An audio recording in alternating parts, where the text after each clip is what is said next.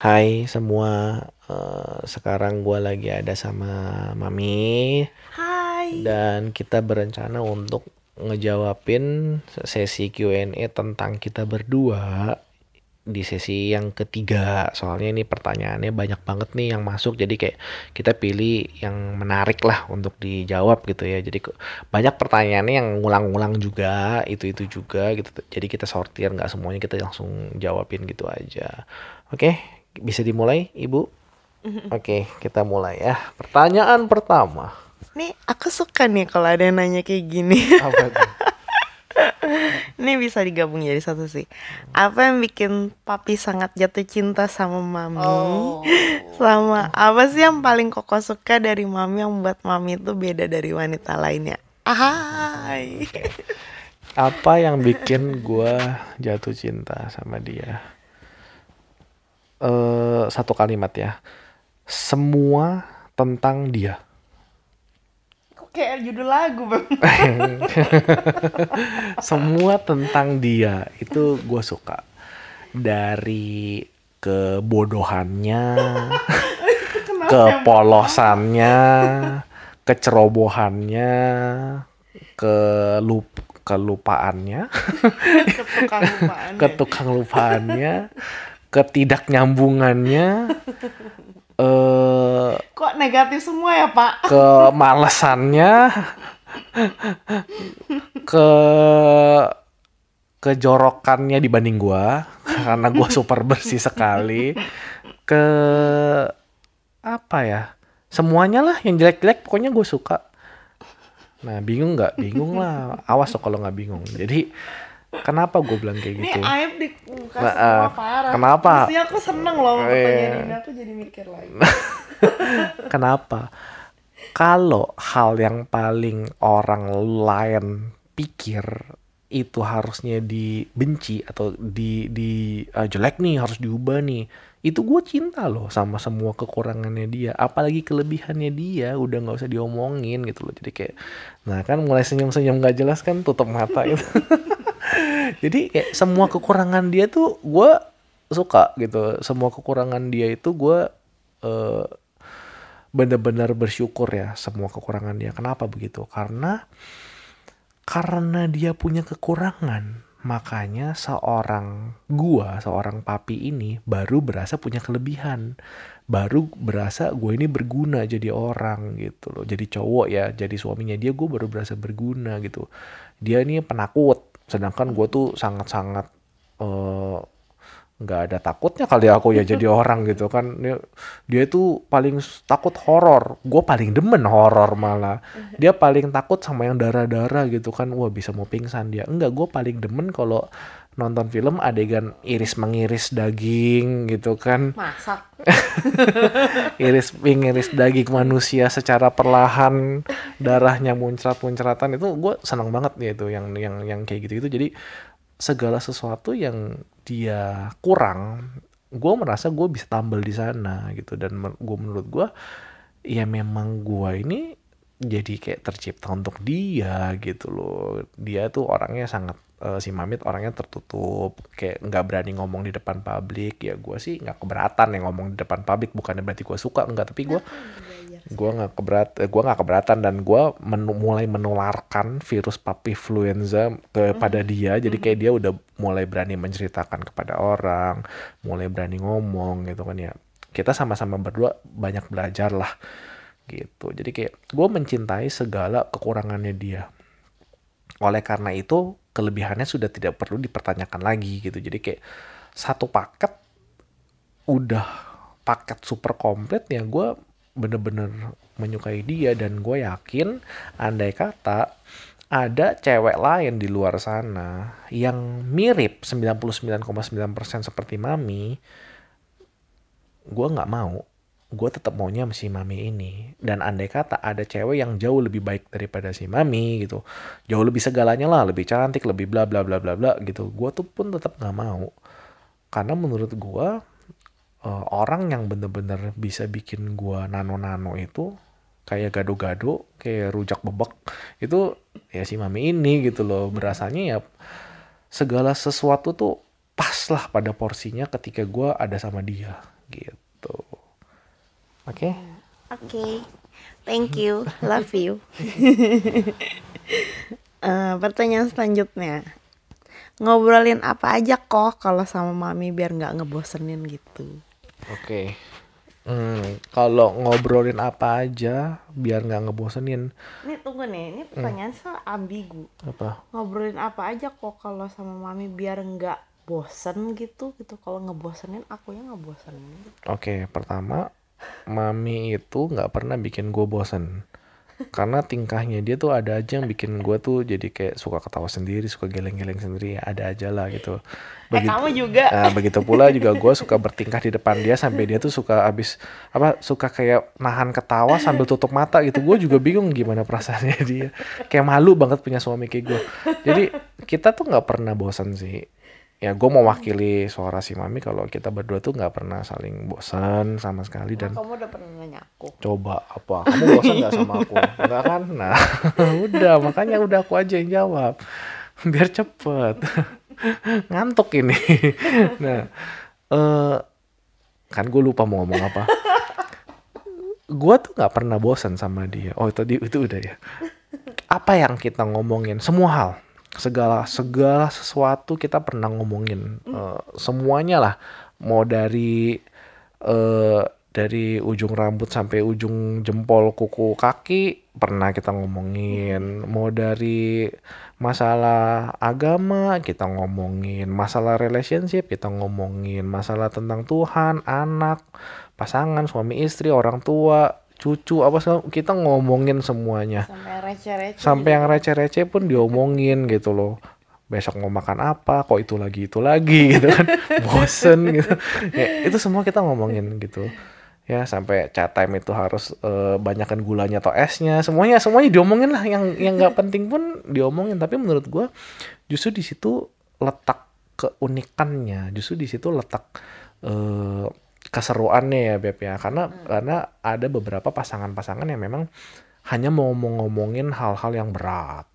Kalau hal-hal berat baru deh eh, ngadep gitu ya komunikasi berdua. Kalau hal-hal ringan udahlah udah kayak cuman kedip mata dong udah tahu masing-masing. Menurut gua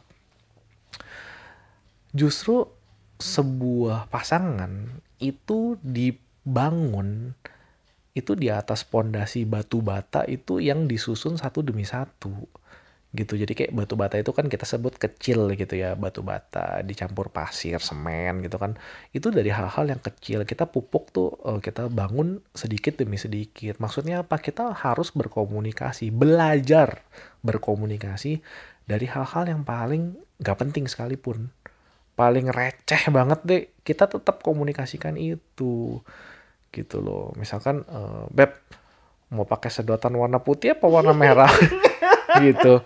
Misalkan ini teh manis gulanya mau satu sendok atau satu seperempat sendok. Nah itu kita harus omongin itu dengan serius gitu. Oke? Terus kayak Beb hari ini mau makan telur putihnya doang apa kuningnya doang gitu kan? Jadi kita ngomongin hal-hal yang nggak penting banget buat kalian gitu. Mungkin nih kalian sampai geleng-geleng juga dengernya gitu kan? Tapi kita ngomongin sekarang. eh, betapa bodohnya ini pasangan ini. Kita ngomongin semua hal dari hal yang nggak penting. Kenapa? Kenapa? Pertanyaannya kenapa? Ketika nanti kita ngomongin hal yang penting hal yang besar gitu kita itu bisa ngebawa suasana itu seperti kita lagi ngomongin hal yang nggak penting.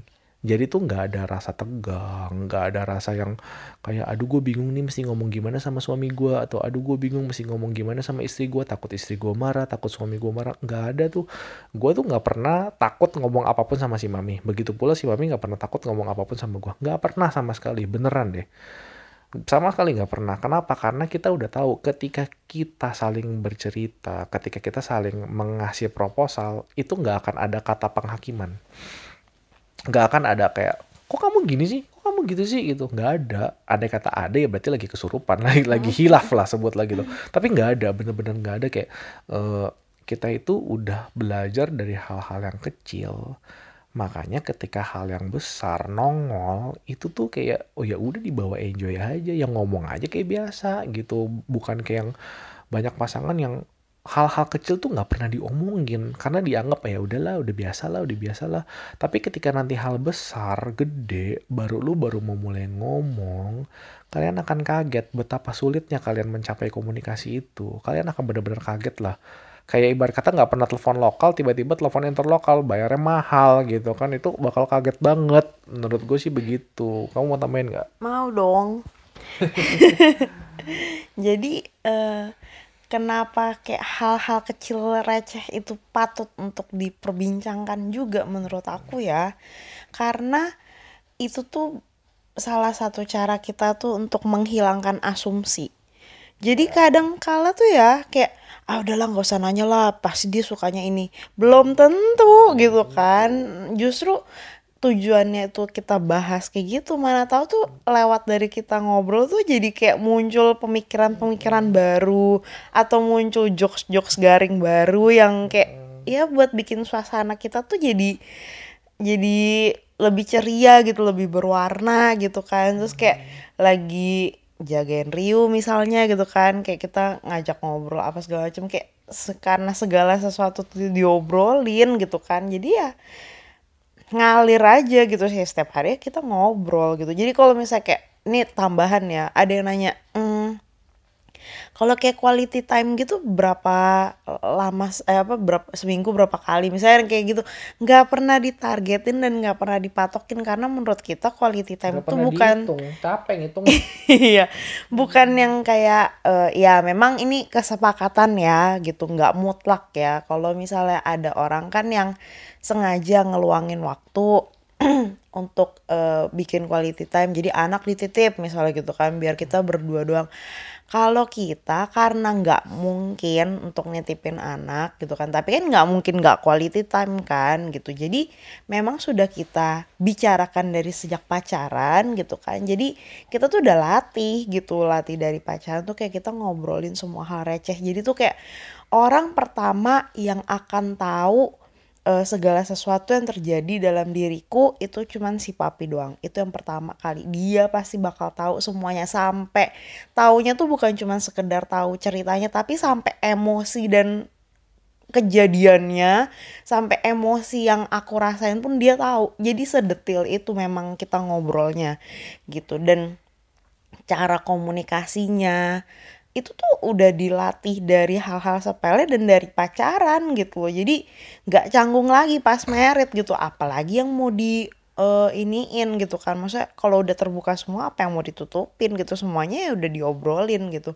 Dan segala sesuatu yang papi pikirin, apa yang dia rasain, apa yang dia alamin entah itu dari masa lalu sampai yang baru terjadi berapa jam lalu segala macem ya dia tuh orang pertama yang diceritain aku gitu loh. Jadi kita tuh bener-bener kayak kenal banget dan itu udah kita biasain banget. Jadi cara komunikasinya udah kita latih gitu kan. Terus kayak eh, hal-hal yang dari receh sampai yang eh, awalnya cuman kayak sepele enggak gitu ternyata kok malah ngakak berkepanjangan gitu. Ya itu bener-bener seninya dari sebuah relationship sih ya menurut aku ya gitu. Dan dan itu jadi seru gitu. Jadi kayak di mana kita bisa gila bareng yang kayak mungkin orang-orang tuh nggak tahu segila apa kita gitu kan ya kita berdua yang tahu.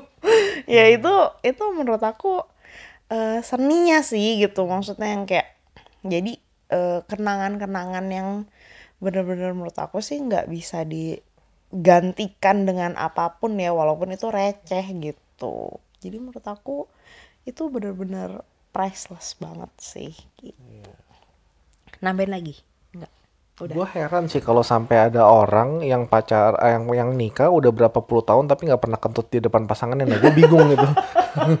itu gue bingung kok hebat banget bisa nahan gitu loh. Ya Udah itu aja tambahannya. ya gitu deh jadi kalau misalnya ngobrol sama papi tuh nggak pernah ngebosenin loh maksudnya apa ya mungkin karena cara cara eh, ngobrolnya terus kayak bahannya apa segala macam tuh nyambung kali ya jadi tuh nggak ngebosenin karena si papi juga pernah cerita gitu kan kayak pernah kamu pernah punya mantan yang maksudnya kayak nggak nyambung Gua ngejokes ya gue gitu ya? pernah punya mantan. Ya, gue nggak sebut namanya ya bahaya soalnya. gue pernah punya mantan.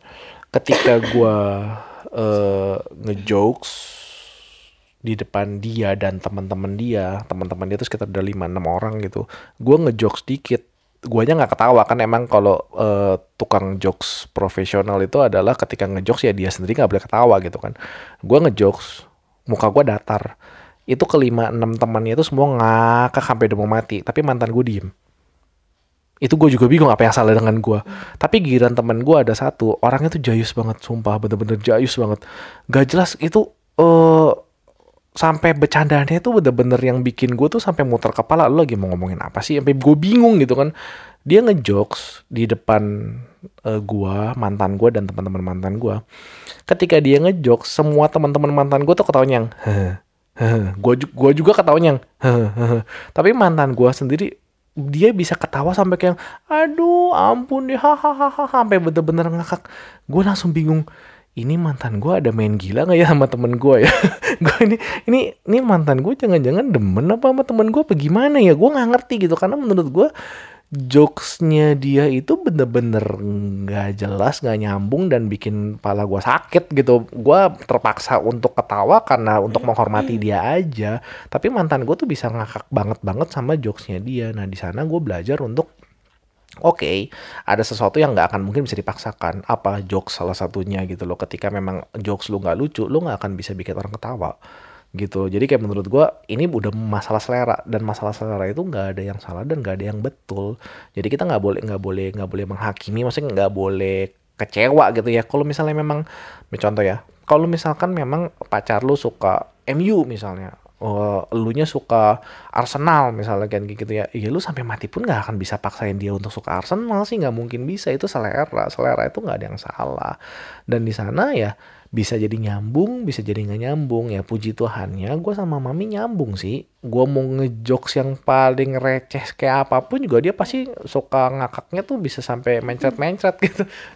Lebay. Parah banget. itu bener-bener bikin dia tuh kayak selalu ketawa dengan hal yang menurut gue nggak penting sih gitu. Dia bisa ketawa. Jadi gampang mau mau mau menghibur mami itu ya gampang. Buat gue ya gitu loh. Buat kalian mungkin tantangan tapi buat gue itu gampang. Kenapa? Karena gue ngomong nggak penting aja dia sudah bisa ketawa sendiri gitu. Nah itu kayak tadi barusan aja gue nggak penting aja dia ketawa gitu.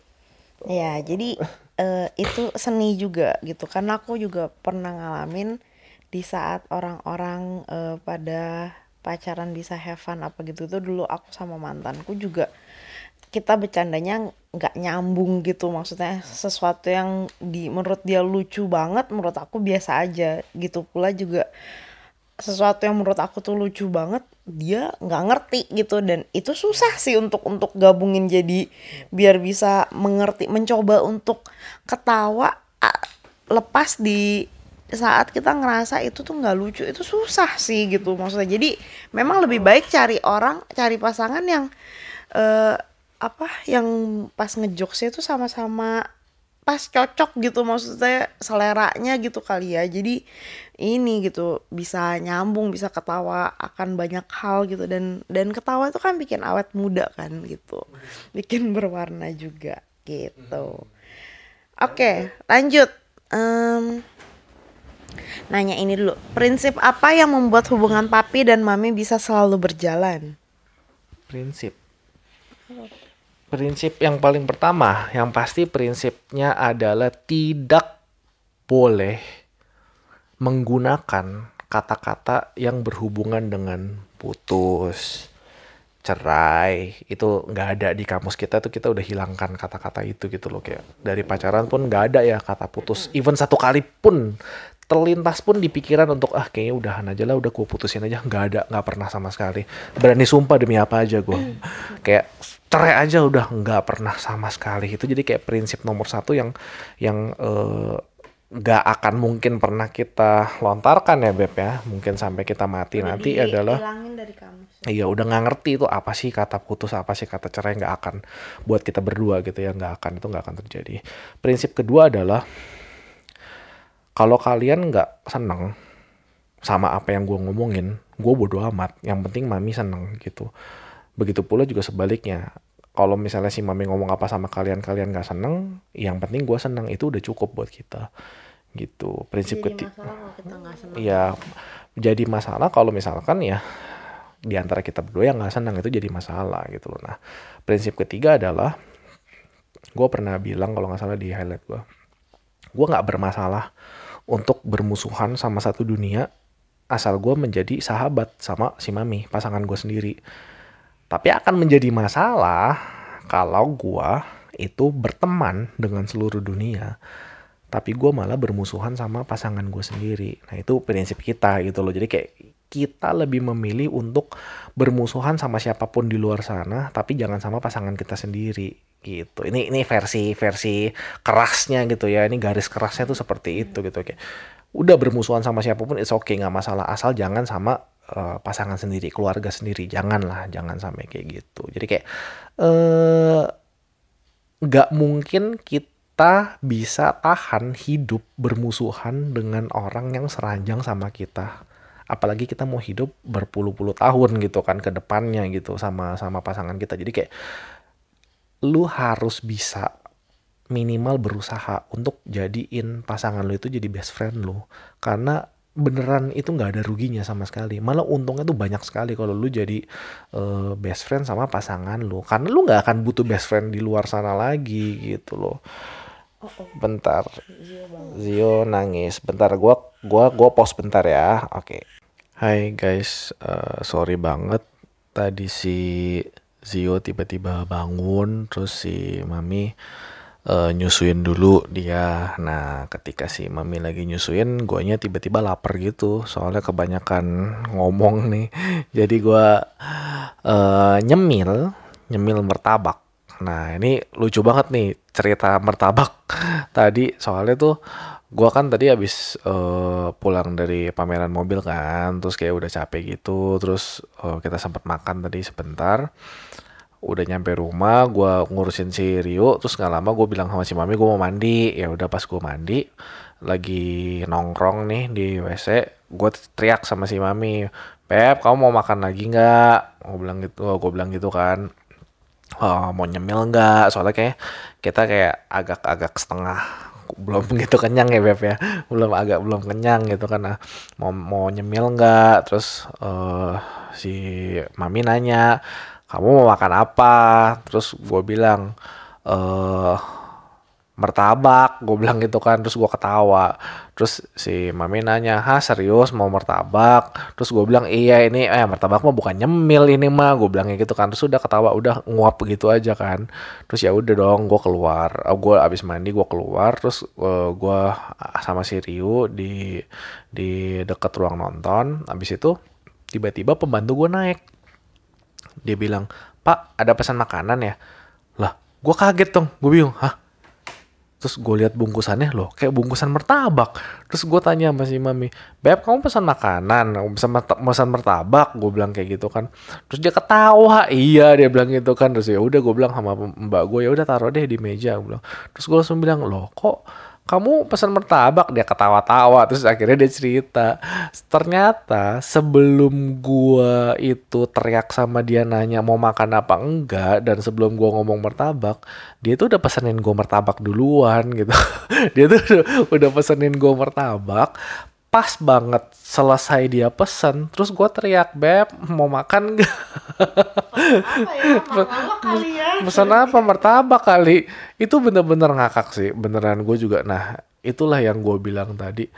Kita itu sangkin terlalu banyak ngomongin hal-hal yang receh gitu loh. Jadi kayak ketika kita nggak berkomunikasi pun itu tuh kayak udah sehati gitu loh, udah nyambung. Gua mau apa, dia udah pesenin duluan gitu. Padahal kan gue belum ngomong martabak sama sekali kan. Kita udah lama banget ya Beb gak makan martabak ya. Udah udah berapa bulan gitu nggak makan martabak sama sekali.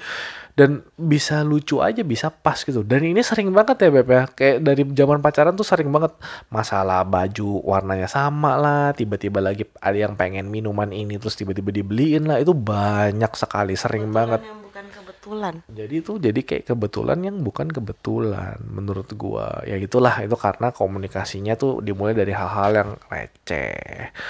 Oke, dah itu sekian aja iklannya. Gue mau lanjut ya. Tadi kan ditanya prinsip-prinsip apa lagi nih uh, tentang kita berdua nih supaya kita bisa uh, berjalan sampai kayak sekarang. Nah, ada satu prinsip menurut gua yang ini penting banget nih.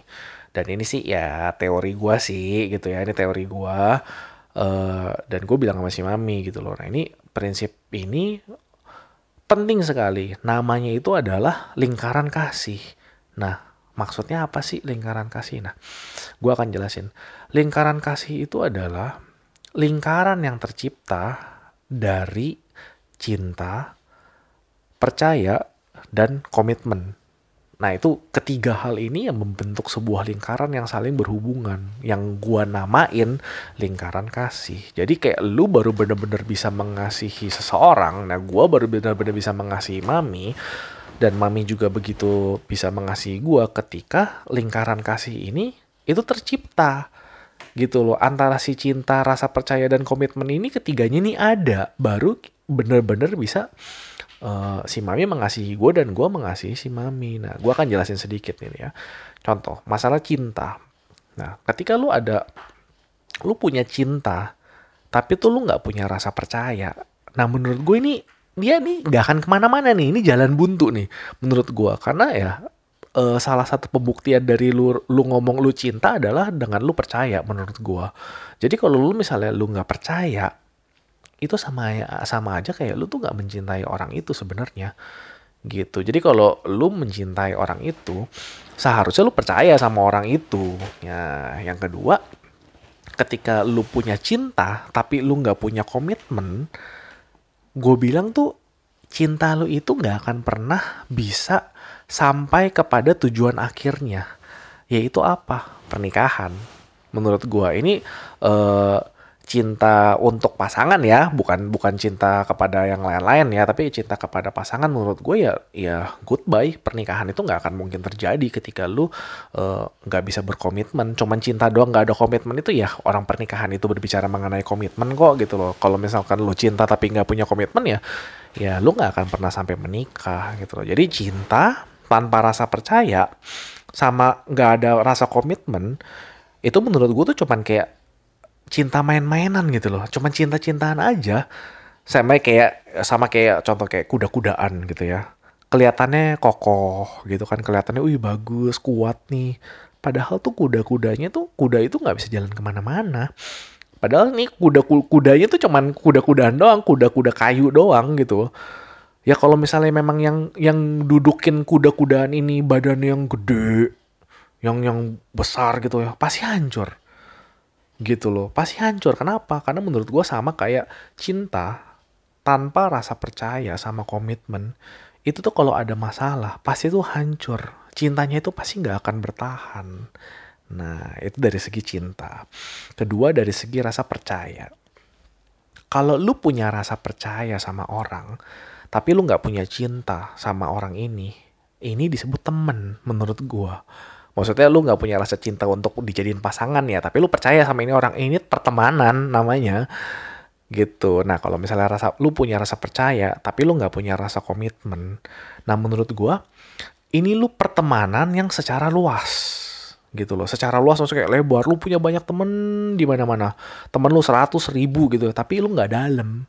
Lu nggak hard nggak hard to hard gitu loh sama orang sama temen lu ini gitu. Nah ketika rasa percaya itu nggak ada rasa cinta dan nggak ada rasa komitmen itu tuh cuman udah jalan buntu mentok mentoknya tuh hanya di temen doang jadi lu nggak mungkin bisa menjadi sebuah pasangan apalagi sampai nikah ya gitu loh kalau lu cuma punya rasa percaya doang nggak ada cinta nggak ada komitmen mentok cuman temen nggak bisa lebih pokoknya nggak akan bisa dibawa sampai ke pernikahan. Nah, dan yang terakhir komitmen. Nah, menurut gua komitmen ini kalau misalkan pemain sepak bola, gua tuh menganggap komitmen itu tuh sebagai seorang penjaga gawang. Jadi tuh dia itu yang menurut gue nih penentu dari sebuah tim itu mengalami kekalahan apa enggak itu maksudnya kayak kejebolannya banyak apa enggak tuh ya kalau ada penjaga gawang apa enggak gitu loh. Jadi ini komitmen ini menurut gue nih unsur yang sangat uh, riskan sekali dan krusial sekali. Nah jadi ketika lu kom lu cuman punya komitmen tapi lu nggak punya rasa cinta dan nggak punya rasa percaya itu tuh pernikahan lu tuh kayak cuman kontrak doang gitu loh cuman kayak perjanjian yang menurut gue tuh bakal kayak hambar. Pernikahan lu tuh kayak nggak per, bukan pernikahan yang sesungguhnya gitu kayak pernikahan yang semu. Kayak nggak bakal bisa tuh kayak ketawa-tawa happy kayak nggak ada kebahagiaan gitu kan. Kayak cuman lu cuman bertahan doang gitu. Dan kemungkinan besar lu tuh kayak menderita ke pernikahannya ya kalau cuman komitmen tok ya cuman komitmen doang gitu ya lu bisa jadi lu menderita seumur hidup. Komunikasi lu juga dipertanyakan gitu loh dan lu akan menjalani rutinitas aja selama dari lu nikah sampai nanti lu mati. Kalau lu cuma jaga komitmen dong itu tuh kayak cuman rutinitas yang lu lakukan setiap harinya tanpa ada kejelasan yang benar-benar jelas. Jadi andai kata lu hubungannya udah rusak gitu kan udah dingin dan lu mungkin bertahan cuma demi anak gitu atau mungkin karena lu uh, kan di agama gue dilarang untuk cerai jadi ya gue nggak mungkin lah cerai. Padahal di dalamnya tuh kayak bener-bener ha udah hancur sehancur-hancurnya gitu loh. Ya dan gue harus mengakui gitu ya kayak orang yang beragamanya sama kayak gue orang yang agamanya Kristen gitu mereka itu punya alasan tuh satu gitu loh. Kenapa nggak cerai? Iya soalnya nggak boleh diperbolehkan oh, sama agama dia bilang kayak gitu. Makanya gue sering ngejokes gitu. Andai kata uh, Yesus datang dan bilang sama sama kita semua Yuk yang mau cerai boleh gue gua gua izinin yuk cerai yuk. Gue buka pendaftaran. Wah gila ini orang Kristen pasti banyak banget ini yang ngantri ini gue bilang nih. Ini pasti banyak sekali yang ngantri mau cerai. Kenapa? Karena mereka itu udah nggak ada rasa cinta nggak ada rasa percaya gitu kan. Cuman mempertahankan komitmen doang gitu loh. Udah nggak ada rasa kebahagiaan sama sekali. Udah nggak enjoy lah pernikahannya gitu loh. Tujuannya nggak jelas visi misinya nggak jelas. Udah kacau balau tapi cuman ya udahlah biar nggak diomongin orang lain ya udahlah biar anak tetap ada bapak emaknya ya udahlah biar abis udah tua masa mau cerai? Malu lah bla bla bla bla bla. Menurut gue ini lingkaran kasih itu itu penting banget harus punya ketiganya. Rasa percaya rasa cinta sama rasa komitmen. Dan puji Tuhan gue sama si mami menganut ini gitu loh. Gue sama mami ini ya uh, kita punya ketiganya ini di di di hubungan kita. Jadi ya kita tetap akan mempertahankan ketiga hal ini gitu. Oke, kamu mau tambahin? Oh, ada. Oh. Banyak sebenarnya. Cuma Oke, kamu kayak, tambahin lah. Contohnya nih Aku misalnya. Aku makan martabak otaknya nggak jalan. misalnya kayak uh, kita uh, prinsip kita adalah nggak ada yang ditutup-tutupin. Itu juga hmm. menurut aku penting kan. Hmm, kan kayak juga kan. Iya, jadi uh, karena udah saling benar-benar kayak buka semua semuanya sampai aib aib yang udah pernah dilakuin pun udah dibuka ya untuk ke depannya masalah masalah yang terjadi even kita bikin salah pun ya udah kita buka aja semuanya gitu hmm. biar pasangan kita tuh tahu ya itu sih salah satu prinsip juga gitu hmm. yang yang kita pegang gitu. Nggak ada yang ditutup tutupin nggak ada yang ngumpet ngumpet lah. Iya nggak ada yang ngumpet ngumpet nggak ada yang kayak ya kan kamu nggak nanya makanya aku nggak kasih tahu. Nah nggak ada tuh yang kayak gitu. pokoknya sebelum lu tanya pun udah gue kasih tahu dulu gitu maksudnya. Itu juga termasuk prinsip yang menurut aku yang kita pentingin gitu maksudnya yang yang ini ya, gitu saling terbuka. sama mantan kita kayak gitu ya. Dulu aku sama mantan aku kayak gitu sih. Jadi kalau misalkan aku nggak nanya dia nggak akan cerita. Dia nggak akan jawab gitu. Aku nggak tahu sama mantan kamu apa enggak kayak gitu. Sama ya kurang lebih ya. Jadi kayak kalau misalkan gua nggak nanya nih kok uh, misalnya kamu hari ini ke mana? Misalkan kayak gitu gue nggak nanya kayak gitu dia nggak akan cerita. Kalau dia ke mana ketemu siapa ngapain aja dia nggak akan cerita. Nah kalau gue sama mami berbeda. Lu tidak bercerita sama aja lu dengan berbohong. Itu menurut kita berdua ya. Maksudnya kayak lu nggak bercerita atau karena kita nggak nanya terus akhirnya nggak diceritain itu pasti ada sesuatu yang ngeganjel ya di dalam hati ya. Pasti udah pasti ada yang ngeganjel di dalam hati. Nah gue nggak tahu kalau orang lain kayak gitu apa enggak tapi kalau gue menurut gue lu tidak menceritakan karena tidak ditanya menurut gue itu adalah sebuah sesuatu yang ditutup-tutupi gitu loh sengaja ditutupin. Kenapa? Karena kalau misalkan nanti akhirnya kita tegur ya dia tinggal nih bilang lah kan lu nggak nanya. Lah caranya bagaimana? Caranya gue nanya. Kalau lu nggak kasih tahu gitu kan gue kagak tahu. Gitu logikanya begitu. Jadi kalau gue sama mami semuanya pasti diceritain semuanya pasti dibuka even hal-hal yang paling nggak penting sekalipun ya pasti di dibuka gitu loh. Ya kalau misalkan yang nggak penting aja dibuka apalagi yang penting pasti di, dikasih tahu juga. Gitu.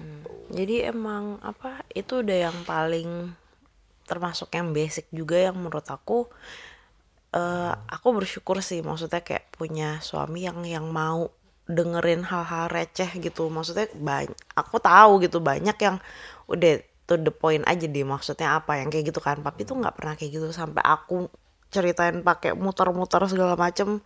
Plus kayak apa yang aku rasain apa yang ini gitu kan. Maksudnya kayak semua unek-unek aku aku keluarin pun maksudnya ya aku bersyukur banget dia mau dengerin gitu. Dan ya itulah akhirnya kayak aku karena aku merasa dihargai ya aku jadi ketika dia cerita apa pun ya memang excited juga gitu. Jadi ya sama-sama saling mendengarkan juga gitu. Dan kayaknya kalau misalnya kayak sehari nggak ada cerita kayaknya hampa sekali gitu ya. Hmm. kayaknya kayak masa nggak ada yang diceritain gitu. Dan sampai apa ya mungkin ini aku nggak tahu ini termasuk parah apa enggak ya. Maksudnya kayak aku tuh sampai kenapa kayak kita itu mutusin untuk uh, apa-apa tuh bareng gitu. Karena kadang tuh aku tuh suka bilang gitu kalau misalnya aku ceritain aduh aku tuh capek gitu. Kalau misalnya kayak ceritain maksudnya capek dalam artian aku tuh harus ceritain dulu misalnya kayak kejadiannya tuh gimana ada siapa aja kayak gitu. Kayak introductionnya tuh terlalu panjang sebelum cerita intinya gitu maksudnya. Tapi kalau misalnya si papi yang ngeliat langsung tuh kayak kejadian langsung itu pas aku lihat dan dia juga lihat tuh kayak emosinya dapet, feelingnya dapet, kayak semuanya tuh dapet gitu loh. Jadi tuh aku suka banget kayak misalnya ke mana-mana tuh sama si papi gitu. Langsung, Jadi langsung ditanyain gitu. Kan. Iya, eh tadi lihat kak yang kayak gini nih, ya kan parah banget kan, gini kayak langsung nyambung kan, nggak perlu diceritain dari awal. Itu nggak tadi aku kan jalan sama ini, terus kayak gini, kayak itu udah terlalu panjang banget gitu loh dan aku tuh suka banget kalau misalnya kayak kita tuh ke mana-mana bareng gitu. Jadi ada bahan diskusi gitu. Ya itu salah satu prinsip yang menurut aku ini ya saling terbuka saling jujur gitu. Uh, orang pertama yang diceritain pasti pasangan kita gitu ya. Menurut aku uh, karena aku percaya kayak sampai aku bikin salah pun aku percaya papi tuh bakal bela aku gitu maksudnya. Jadi buat apa aku tuh harus tutup-tutupin nanti orang lain yang kasih tahu ke dia. Malah aku ngerusak komitmen kita ngerusak kepercayaannya dia. Aku nggak mau itu gitu. Nanti aku nggak pengen nanti sampai satu saat uh, ada yang aku ngomong apa dia tuh udah kurang rasa percaya masa sih lu kayak begini? gitu maksudnya kayak aku bener-bener nggak mau itu banget. Makanya aku tuh sampai bilang sama dia uh, ini ya aku tuh ceritain kayak gini ini walaupun kayak kamu tahu aku malu banget kayak begini tapi aku rasa kamu tuh harus tahu yang kayak begini gitu. Atau kayak aku bilang beb kayak aku ngerasa aku punya potensi untuk kayak misalnya kayak begini deh bisa jadi kayak gini deh. Kamu tuh tolong ingetin aku ya gitu. Aku nggak mau sampai kayak begini karena kamu tahu uh, struggle aku di mana kebutuhan aku untuk diingetin di mana kamu tuh harus ingin aku banget ya kayak gitu loh. Dan itu tuh baru aku ceritain dia. Dan menurut aku itu lagu nanya Tuhan ciptain pernikahan dan ciptain pasangan gitu maksudnya. Untuk berrelasi, untuk berrelasi gitu kan. Yang namanya hubungan intim ya intim itu ya seperti itu gitu. Bukan cuman iya bukan cuman kayak sekedar hubungan badan aja gitu. Menurut aku intim itu lebih lebih ke situ sih gitu. Dan aku bersyukur banget aku bisa ngerasain yang namanya hubungan itu ya intim sama pasanganku tuh ya kayak begitu sampai sedalam itu dan bener sedetail itu. Oke okay, gitu aja kira-kira. Ada yang mau ditambahin baby hmm, enggak deh sesi ini udah cukup kayaknya Ya, udah cukup ya. Uh, ntar kita baru baru jawabin lagi di sesi berikutnya. Jadi ini udah sesi ketiga. Kita jawabin Q&A yang tentang gua sama Mami dan gua harap kayak kalian itu bener-bener renungin nih apa yang kita ngomongin siapa tahu poin-poinnya itu bisa berguna buat kalian gitu. Jadi kayak intinya apa yang kita bilang itu berlaku buat kami berdua jadi kayak nggak ada nih hukumnya nih harus uh, kalian itu wajib ngikutin atau kalau kalian nggak ngikutin berarti kalian salah. Nggak ada nggak ada. Kita kita nggak nggak nggak menyalahkan orang-orang seperti itu. Nggak nggak seperti itu. Jadi ya ini berlaku buat gue dan mami. Kalau misalkan kalian memang nggak setuju atau kalian memang berbeda it's okay. Benar-benar it's totally fine. Nggak masalah sama sekali buat kita, kami berdua gitu ya. Nah kami cuman ingin menceritakan aja berbagi cerita aja berbagi pengalaman ya. Sharing is caring kan gitu kan. Jadi kita cuman uh, cerita semoga cerita kita bisa dipetik hikmahnya, bisa dipetik pelajarannya. Oke, nanti gue akan lanjut ke Q&A sesi keempat kalau masih emang ada pertanyaan lanjutan. Oke, gitu aja. Gue tutup ya semuanya. Goodbye, God bless. Bye. Dah.